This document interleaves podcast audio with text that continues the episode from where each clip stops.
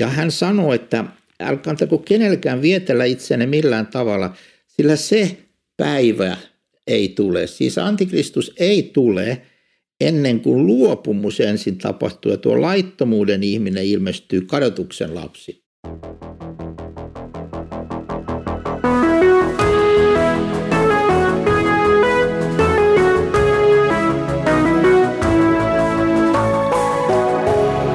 Kirjoitusten pauloissa. Olemme tulleet toisen tessalonikalaiskirjeen lukuun kaksi, jossa Paavali kirjoittaa. Mutta mitä tulee meidän Herramme Jeesuksen Kristuksen tulemukseen ja meidän kokoontumiseemme hänen tykönsä, niin me pyydämme teitä, veljet, ettette anna minkään hengen, ettekä sanan, että me, ettekä minkään muka meidän lähettämämme kirjeen heti järkyttää itseänne, niin että menetätte mielenne maltin, ettekä anna niiden itseänne pelästyttää, ikään kuin Herran päivä jo olisi käsissä. Älkää antako kenenkään vietellä itseänne millään tavalla, sillä se päivä ei tule ennen kuin luopumus ensin tapahtuu ja laittomuuden ihminen ilmestyy, tuo kadotuksen lapsi.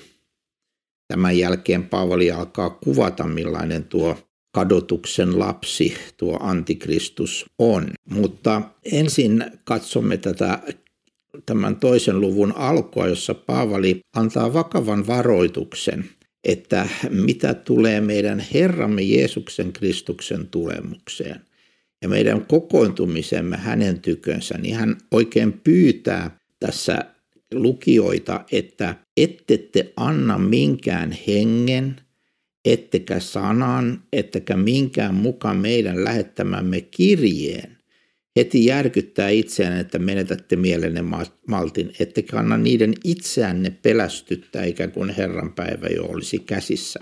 On siis syytä olla varovainen, kun puhutaan lopun ajoista, kun puhutaan antikristuksesta ja näistä lopun ajan kysymyksistä, mitä tässä toisessa tessalonikalaiskirjassa käsitellään.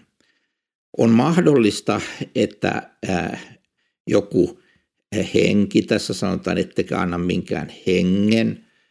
On mahdollista, että joku hengellinen auktoriteetti, joku profetia, joku tämmöinen tulee, jossa sanotaan, että loppu on aivan juuri nyt edessä. Ja nyt Paavali varoittaa, että ette anna minkään tällaisen menettää, että ette menetä malttianne minkään tällaisen takia. Hän siis varoittaa siitä, että, että mikään tämmöinen lopun aikoja koskeva profetia tai hengellinen ilmoitus ei saisi järkyttää näitä uskovia, koska se päivä ei vielä ole, ja tästä kun Paavali kirjoitti, on kaksituhatta vuotta, joten ne, jotka väittivät silloin siellä, että loppu on aivan lähellä, olivat pahasti pielessä. Mutta tämä sana koskee myös meitä tänään. Yhtä hyvin kuin silloin alkuseurakunnassa, yhtä hyvin nytkin voimme hätääntyä ja ajatella, että loppu on nyt aivan meidän edessämme. Mutta Paavali sanoi, että ei, älkää uskoko mitään tämmöistä henkeä, älkää antako minkään tämmöisen hengen ilmoituksen tai, tai profetian sanan ää, järkyttää itseänne. Ja hän sanoikin toiseksi, että anna minkään hengen, ettekä sanan. E- eli ei minkään niin kuin opetuksen tai minkään tiedon sanojen tai minkään tällaisen, joka ilmoittaa, milloin Herra Jeesus tulee. Nythän on niin, että Jeesus itse sanoi, että hän ei tiedä sitä päivää eikä hetkeä, joten on mahdotonta, että kukaan hänen palvelijansa tänäkään päivänä tietäisi, mikä, mikä hetki ja mikä aika se on, jolloin Jeesus Kristus palaa kuninkaana kirkkaudessa. Joten meidän ei tule antaa minkään hengen enkä kirjeen heti järkyttää itseämme. Seuraava asia, mikä hän sanoo, ettekä minkään me, muka meidän lähettämämme kirjeen. Siis oli olemassa tämmöisiä vääriä kirjeitä, tämmöisiä epäaitoja kirjeitä, joita liikkui siellä alkuseurakunnassa Ja Paavali nyt varoittaa, että älkää antako minkään tällaisen ää, ää, jotenkin järkyttää itseänne niin, että kuvittelette, että nyt tämän perusteella me tiedämme, että Jeesus tulee silloin ja silloin. Tällaisia opetuksia on kirkon historiassa jatkuvasti ollut niin, että itsellänikin on sellainen kirja kotona, joka käsittelee näitä vääräksi osoittautuneita profetioita ja ilmoituksia kirkon historian aikana. Ja kun ne pannaan ihan luetteloon omaisesti allekkain, niin niistä muodostuu useampi kymmenen sivua näitä ilmoituksia läpi historian ihan sieltä alkuajoilta asti, niin kuin näemme, että Paavali tässäkin varoittaa sellaisesta ja ihan meidän päiviimme saakka. Mutta vielä kerran on syytä todella ottaa vastaan tämä Paavalin sana, että ette te anna minkään hengen, ettekä minkään meidän äh, sanan, ettekä minkään mukaan meidän lähettämämme kirjeen järkyttää itseänne, niin että menetätte mielenne maltin, ettekä anna niiden itseänne pelästyttää ikään kuin Herran päivä jo olisi käsissä. Tämän varoituksen ydin tässä on se, että me emme tiedä. Vain taivaallinen Isä itse asiassa tietää sen, että koska Jeesuksen paluu tapahtuu. Jeesus ei edes itse tiennyt sitä, vaikka Jeesus on Jumala, mutta ihmisyytensä puolesta hän ei tuota päivämäärää tiennyt, vaan sen tietää vain Jumala yksin kirkkaudessaan. Ja Ja nyt meidän tulee olla tässä nöyriä ja, ja meidän tulee hylätä sellaiset ilmoitukset ja profetiat ja sellaiset mukaan aidot Raamatun kirjat, joita lisätään Raamattuja. Ja sanotaan, että tämän perusteella me nyt sitten tiedämme, että milloin Jeesus tulee. Tällaiset tulee meidän torjua ja hylätä. Ja Paavali jatkaa, että ettekä anna, älkää antako kenenkään vietellä itseänne millään tavalla, sillä se päivä ei tule ennen kuin luopumus ensin tapahtuu ja laittomuuden ihminen ilmestyy kadotuksen lapsi. Lopun aikoina on tietty järjestys, tietty, ää, ää, jossa asiat tapahtuvat ja tietty Jumalan säätämä aikataulu ja siinä aikataulussa ää, ei pidä hätääntyä ihmisen, vaan turvallisesti luottaa Jumalan sanaan ja siihen, että Jumalalla on tilanne täysin aina hallinnassa. Sillä se päivä ei tule, Paavali kirjoittaa, ennen kuin luopumus ensin tapahtuu ja laittomuuden ihminen ilmestyy, kadotuksen lapsi, tuo vastustaja, joka korottaa itsensä yli kaiken, mitä jumalaksi tai jumaloitavaksi kutsutaan, niin, että hän asettuu Jumalan temppeliin ja julistaa olevansa Jumala. Tässä kuvataan siis, millainen tuo lopun ajan antikristus, joka tulee, on.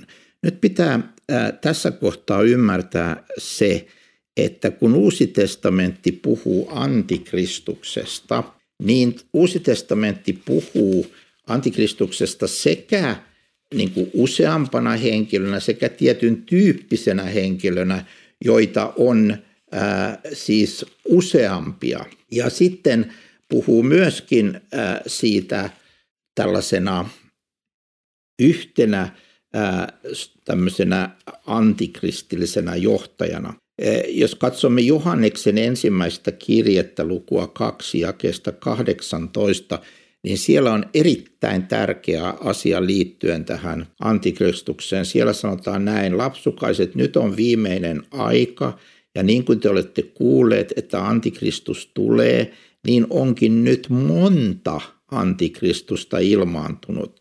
Sillä me tiedämme, että nyt on viimeinen aika. Meistä he ovat lähteneet, mutta he eivät olleet yhtä meidän kanssamme.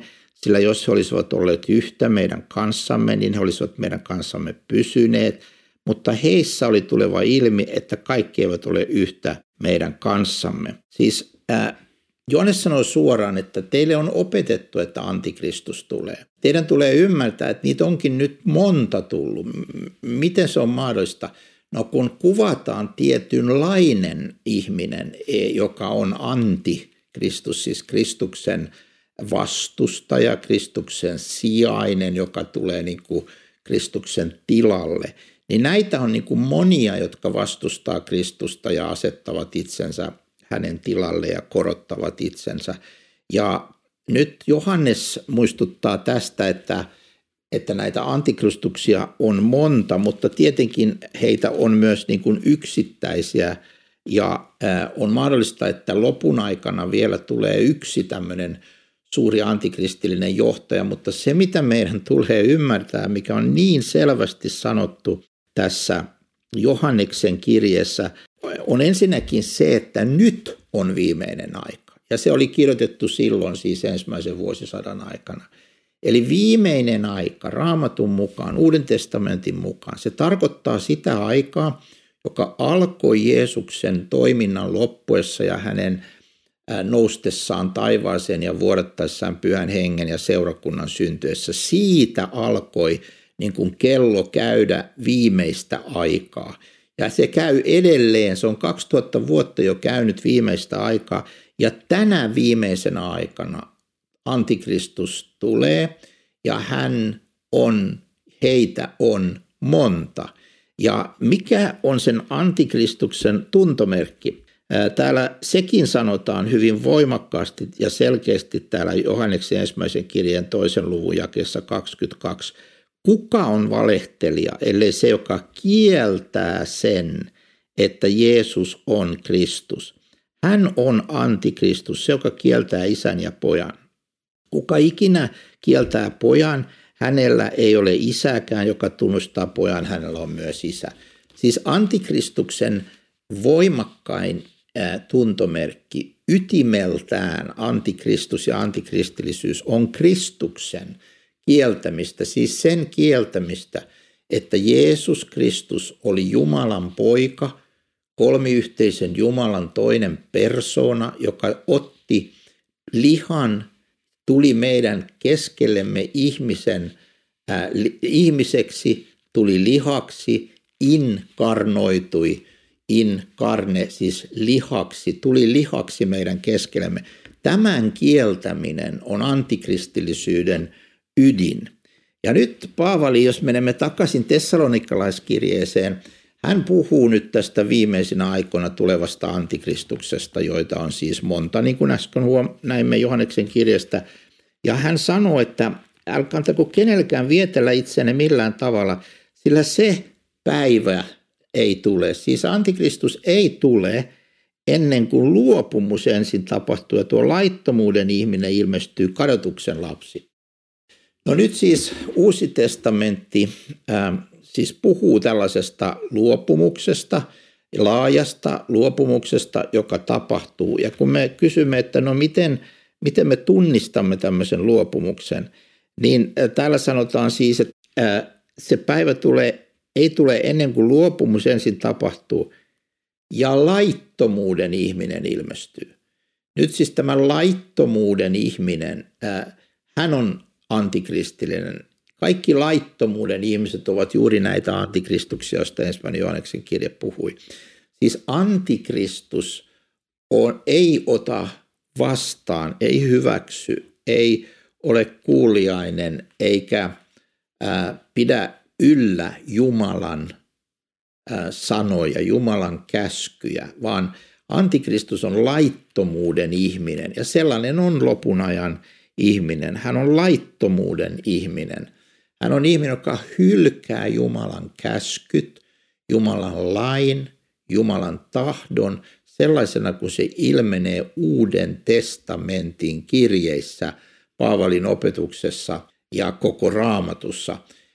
Nyt jos ajattelemme, mitä tämä tarkoittaa käytännössä, niin käytännössä tämä antikristus voi olla myös henkilö, joka on ulkonaisesti uskollinen, äh, uskonnollinen, ulkonaisesti niin kuin kristillisyyden nimissä liikkeellä, mutta hän opettaa, että Jumalan käskyt eri asioista ja Paavalin ja Pietarin ja Johanneksen ja Jeesuksen itsensä ja Raamatun opetukset eivät ole voimassa. Niitä ei tarvitse totella, niitä ei tarvitse seurata. Sellainen on, on antikristillistä opetusta ja sellainen on laittomuuden ihminen, joka on sanoutunut irti tästä Jumalan laista, ei kunnioita sitä, ei seuraa sitä, ei pidä sitä yllä, ehkä kenties jopa kääntyy niin päin, että se, joka pitäytyy Jumalan tahtoon ja Jumalan opetuksen raamatussa, niin hän joutuu painottavaksi. Ja nyt siis tämä ihminen, joka on laittomuuden ihminen, hän on myös kadotuksen lapsi, koska jokainen, joka luopuu Kristuksesta ja hänen tahdostaan, hänen sanoistaan, on antikristus ja on menossa tietysti silloin kadotukseen.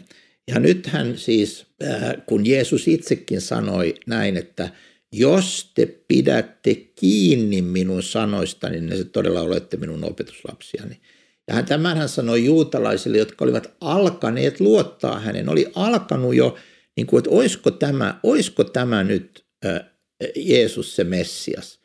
Tällaisia ihmisiä Jeesuksen aikana oli, jotka miettivät, että voisiko se olla, että hän tekee noita ihmeitä, hän opettaa ja hän osoittaa Jumalan rakkautta, parantaa sairaita ja kaikkea. Että varmasti hän, hän on Messias. Ja kun he tätä miettivät, niin Jeesus sanoo heille, että jos te pidätte mun sanoistani kiinni, niin silloin te todella olette mun opetuslapsiani.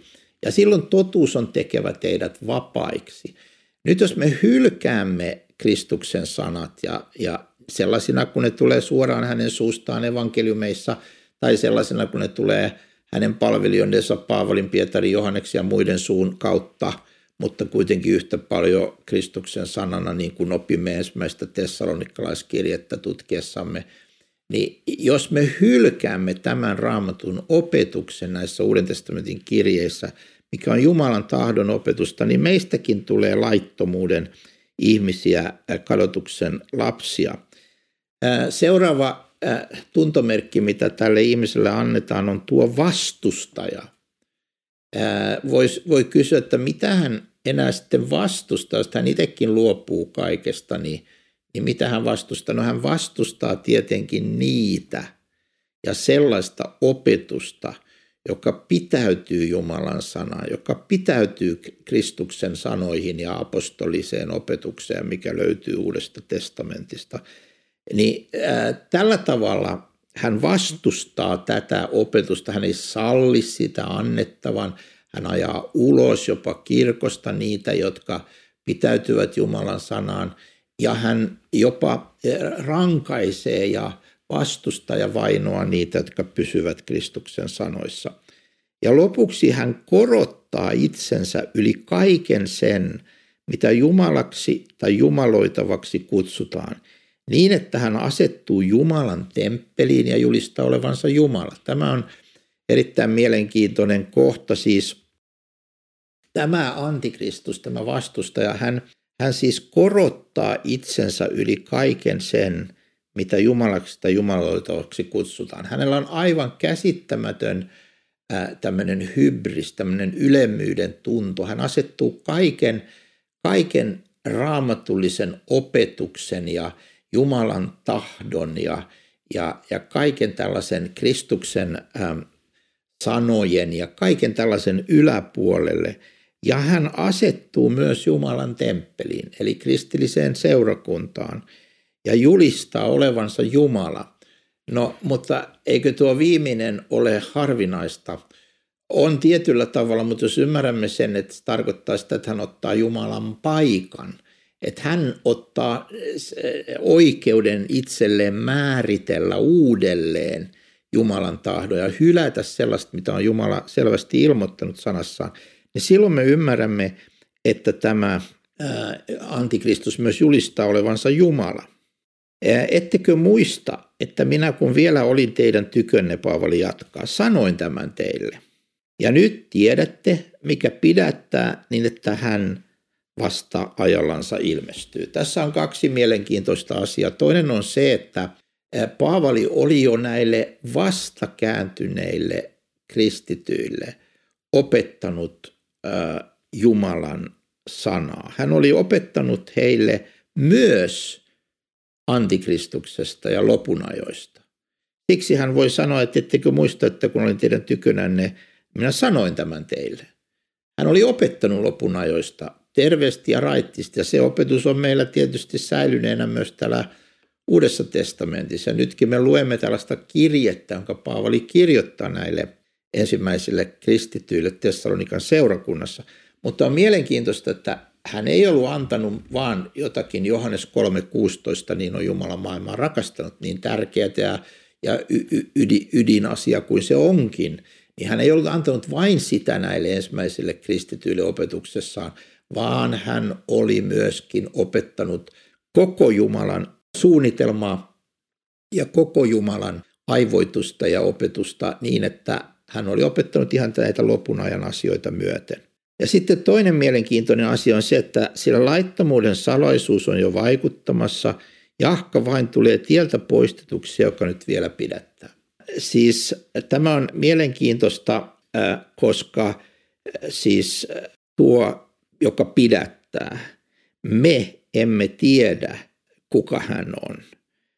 Paavali tietysti tiesi, mitä hän tarkoitti, mutta tässä ei käy ilmi, onko se Pyhä Henki, joka edelleen vaikuttaa maailmassa, onko se kristillinen seurakunta, onko se Jumalan sana, joka on meidän keskellämme.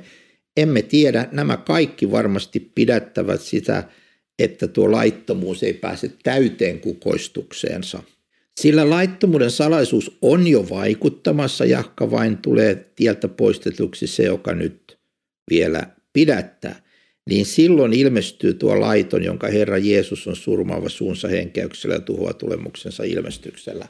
Siis se lopullinen antikristus, hän tulee, kun tämä estävä, pidättävä tekijä, olkoon sitten seurakunta tai Pyhä Henki tai, tai, tai Jumalan sana, mikä lienee, niin ää, ää, kun se tulee poistetuksi, niin silloin tämä antikristillisyys pääsee täysin kukoistukseen ja tämä laiton, laittomuuden salaisuus, joka nyt jo vaikuttaa, on vaikuttanut kaksituhatta vuotta, kaikenlaista laittomuutta on ollut kristillisessä seurakunnassakin ja maailmassa, jossa on hylätty Jumala ja hänen tahtonsa ja hänen sanansa, mutta sitten se pääsee täyteen kukoistukseen, kun tuo jarru, tuo, joka vielä pidättää, josta emme tiedä mikä se on, mutta kun se tulee poistetuksi, niin silloin tulee tuo laiton ilmestyy. Ja, mutta hän ei saa tietenkään viimeistä sanaa. Tämä on tärkeää muistaa, vaan meille opetetaan, että jon, tämä laiton ilmestyy, jonka Herra Jeesus on surmaava suunsa henkäyksellä ja tuhoava tulemuksensa ilmestyksellä. On kaksi tapaa, millä Jeesus vastustaa ja kurittaa ja, ja, ja tuhoaa tuota antikristillisyyttä. Yksi on Äh, hänen suunsa henkäyksellä. No mikä on Jeesuksen suun henkäys? No sehän on Jumalan sana, joka on syntynyt äh, Pyhän Hengen henkäyttämänä, Pyhän Hengen inspiroimana. Äh, se inspiraatio, Pyhän Hengen inspiraatio, mikä Raamatussa on, ei tarkoita, että se on inspiroiva kirja ainoastaan, vaan se tarkoittaa, että Pyhä Henki on sen puhunut ja puhuu sen kautta edelleen. Hän henkäyttää sen, hän täyttää sen voimallaan niin, että se Jumalan sana on voimallinen ja vaikuttaa meissä. Ja nyt tällä sanalla, suunsa henkäyksellä, Uuden testamentin ja Vanhan testamentin Raamatun sanalla, Kristus surmaa antikristuksen. Eli jos sinä haluat vastustaa antikristusta, etkä missään tapauksessa halua olla antikristillinen vaikuttaja omana, omalla paikallasi ja ajallasi, niin silloin sinun tulee pitäytyä Jumalan sanoihin, ei hylätä niitä, pysyä Jumalan sanan opetuksessa, ei poiketa siitä. Ja silloin sinun tulee pitää runsaasti esillä omassa elämässä ja mahdollisuuksien mukaan muiden elämästä tätä Jumalan sanaa, koska tällä Jumalan sanalla, suunsa henkäyksellä Jeesus surmaa sen laittoman ja sitten tuhoaa hänet lopullisesti tulemuksensa ilmestyksellä. Eli menipä tilanne miten pahaksi tahansa maailmassa tai kirkossa, niin meidän kristittyjen ei tule joutua hämmennykseen ja epätoivoon ja jotenkin pois tolaltamme, vaan meidän tulee muistaa, Jeesus on Herra. Hän on se varsinainen Herra. Vaikka hän sallii antikristuksen vaikuttaa, niin hän kuitenkin säilyttää itsellään sen herruuden ja hän tuhoaa antikristusta koko ajan suunsa henkeyksellä ja, ja lopullisesti tulemuksensa ilmestyksellä. Mutta sitten kuvataan, että myöskin tällä antikristuksella on oma äh, voimannäyttönsä. Täällä sanotaan tuo, jonka tulemus tapahtuu saatanan vaikutuksesta valheen kaikilla voimalla ja tunnusteoilla ja ihmeillä ja kaikilla vääryyden viettelyksillä niille, jotka joutuvat kadotukseen sen tähden, etteivät ottaneet vastaan rakkautta totuuteen voidakseen pelastua, ja sen tähden Jumala lähettää heille väkevän eksytyksen niin, että he uskovat valheen, että kaikki ne tuomittaisiin, jotka eivät ole uskoneet totuutta, vaan mielistyneet vääryyteen. Tässä on nyt monta tärkeää asiaa. Ensinnäkin ää, tuo, tuo laiton, hänen tulemuksensa tapahtuu saatanan vaikutuksesta valheen kaikella voimalla ja tunnusteoilla ja ihmeillä. Siis ää, sielun vihollisella on ää, käytössään tämmöisiä epäaitoja ihmeitä ja merkkejä ja tunnustekoja ja voimatekoja, joilla hän pystyy niin kuin eksyttämään kristityt. Nythän me voimme kysyä näin, että mutta, mutta mistä sen sitten tietää, että mikä on tervettä ja mikä on tämmöistä antikristillistä, jos tämmöiset ihmeet, merkit, ää, profetoimiset, parantamiset, kaiken maailman tällaiset ää, ihmeelliset teot, jos, jos ne voivat olla joko Jumalasta tai sieluvihollisesta, niin millä minä erotan sen? No se opetus, se yhteys, se sanoma erottaa. Jos se sanoma ei ole selkeästi se, että Jeesus Kristus on meidän sovittajamme, joka tuli lihaksi meidän tähtemme ja kuoli ristillä ja nousi kolmantena päivänä kuolleesta, ja hänen sanansa on totta ja sitoo, sitovaa kristitylle kaikkina aikoina. Jos tämä ei ole se opetus, niin silloin kyseessä laittomuus, vaikka olisi minkälaiset ihmeet ja merkit liikkeellä. Ja nyt, no miten mä voin säilyttää itseni, että mä tulen niin kuin petetyksi ja joudut tähän mukaan. Kaikilla vääryyden viettelyksillä, jotka joutuvat kadotukseen sen tähden, etteivät ottaneet vastaan rakkautta totuuteen voidakseen pelastua. Siis vastakohta eksytetyksi tulemiselle, vastakohta eksymiselle ja valhe merkeille ja valheihmeille on noudattaa totuutta ja ottaa vastaan rakkaus totuuteen. Siis Jumalan sanan totuus on se, joka varjelee meidät eksymykseltä. Jumalan sanan totuus on se, mikä varjelee meidät antikristukselta. Jumalan sanan totuus on se, mikä pitää meidät yhteydessä Kristuksen kautta Jumalaan. Koska jos me emme ota vastaan tätä rakkautta totuuteen, tulee mieleen Søren Kierkegaard, tanskalainen ajattelija, filosofi, kristitty, joka sanoi, että tämä aika on niin äh, eksyttävä ja, ja, ja, ja totuus on tänä aikana niin harvinainen, että jos ei ihminen intohimoisesti rakasta totuutta, niin hän ei voi sitä löytää ja siinä pysyä. Eli tämä Jumalan sanan intohimoinen rakkaus siihen, se on, se on se, mikä meidät pitää tiellä, pitäytyminen siihen. Ja jos mä nyt, eikä tämä ole minun niin kuin ansioni, eikä sinun, että me niin kuin pumppaamme itsestämme jonkun tämmöisen valtaavan totuuteen pitäytymisen innon, vaan se on lahja. Huomaa, että tässä sanotaan, eivät ottaneet vastaan rakkautta totuuteen. Jumala lahjoittaa jokaiselle, josta tulee hänen lapsensa uskon kautta Kristukseen, Jumala lahjoittaa rakkauden totuuteen. Jos me otamme vastaan Kristuksen, niin meidän tulee samalla ottaa vastaan rakkaus totuuteen hänestä ja totuuteen uskosta, totuuteen itsestämme, totuuteen kaikesta sellaisena, kun se on ilmoitettu Jumalan sanassa. Ja nyt tämä on se, joka varjelee meidät. Mutta jos me emme ota vastaan tätä rakkautta totuuteen, voidaksemme pelastua, niin sen tähden Jumala lähettää heille väkevän eksytyksen, että he uskovat valheen, että kaikki ne tuomittaisiin, jotka eivät ole uskoneet totuutta, vaan mielistyneet vääryyteen.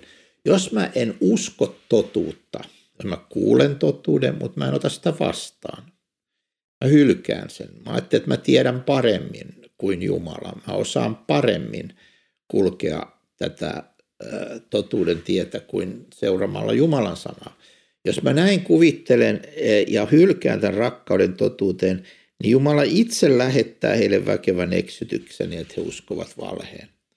Jos ihminen hylkää totuuteen, hän on hyvin, hyvin altis uskomaan valheen. Me voimme ajatella, että me olemme sellaisia mestareita, jotka voimme mestaroida totuutta ja ottaa ja jättää siitä ja, ja, ja leikellä se, miten me halutaan. Mutta näin ei ole. Meidän tulee vain nöyrästi ottaa vastaan rakkaus totuuteen, rakkaus Jumalan sanaan, rakkaus Raamatun opetukseen ja sitten pysyä siinä, koska vain se varjelee meidät eksytykseltä. Ja jos me tahallamme hylkäämme tämän totuuden, emmekä otaisi rakkautta totuuteen vastaan, niin Jumala itse antaa meidän eksyä ja antaa meille eksytyksen, jotta kaikki tuomittaisi, jotka eivät ole uskoneet totuutta, vaan mielistyneet vääryyteen. Kristitty on uudestaan tällaisessa tienhaarassa, jossa häneltä kysytään, uskotko sinä Jumalan sanaan? Seuraatko sinä sitä elämässäsi? Vai oletko sinä ihastunut johonkin muuhun, johonkin muuhun kuin Jumalan sanaan ja lähdet itse rakentamaan sitä, mistä Uusi testamentti kutsuu itse valituksi Jumalan palvelukseksi. Mä itse päätän, mitä sanoja mä otan, mitä mä jätän Raamatusta. Mä itse päätän, mitkä opetukset mä hyväksyn, mitkä mä hylkään Uudesta testamentista. Ja silloin mä olen tämmöisellä tiellä, jossa mä olen hyvin altis eksymään totaalisesti ja mielistymään vääryyteen ja jopa uskomaan valheen. Siis se vilpittömyys, joka meillä on Jumalan sanaa kohtaan, se on hyvä. Mutta jos me hylkäämme Jumalan sanaan, emmekä ota vastaan rakkautta totuuteen, niin Jumala voi antaa meille sen seurauksena sellaisen tilanteen, jossa me mielistymme vääryyteen. Me, me alammekin rakastaa sitä, mikä ei ole totta.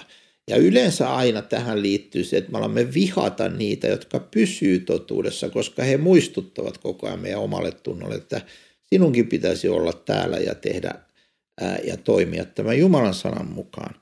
Niin siksi kun me emme halua tehdä sitä, niin ää, meille usein tulee tällainen ää, vihamielisyys niitä kohtaa, jotka pysyy Jumalan sanassa, koska he muistuttavat meille jatkuvasti sen Raamatun totuuden olemassaolosta, jonka alle meidän tulisi palata.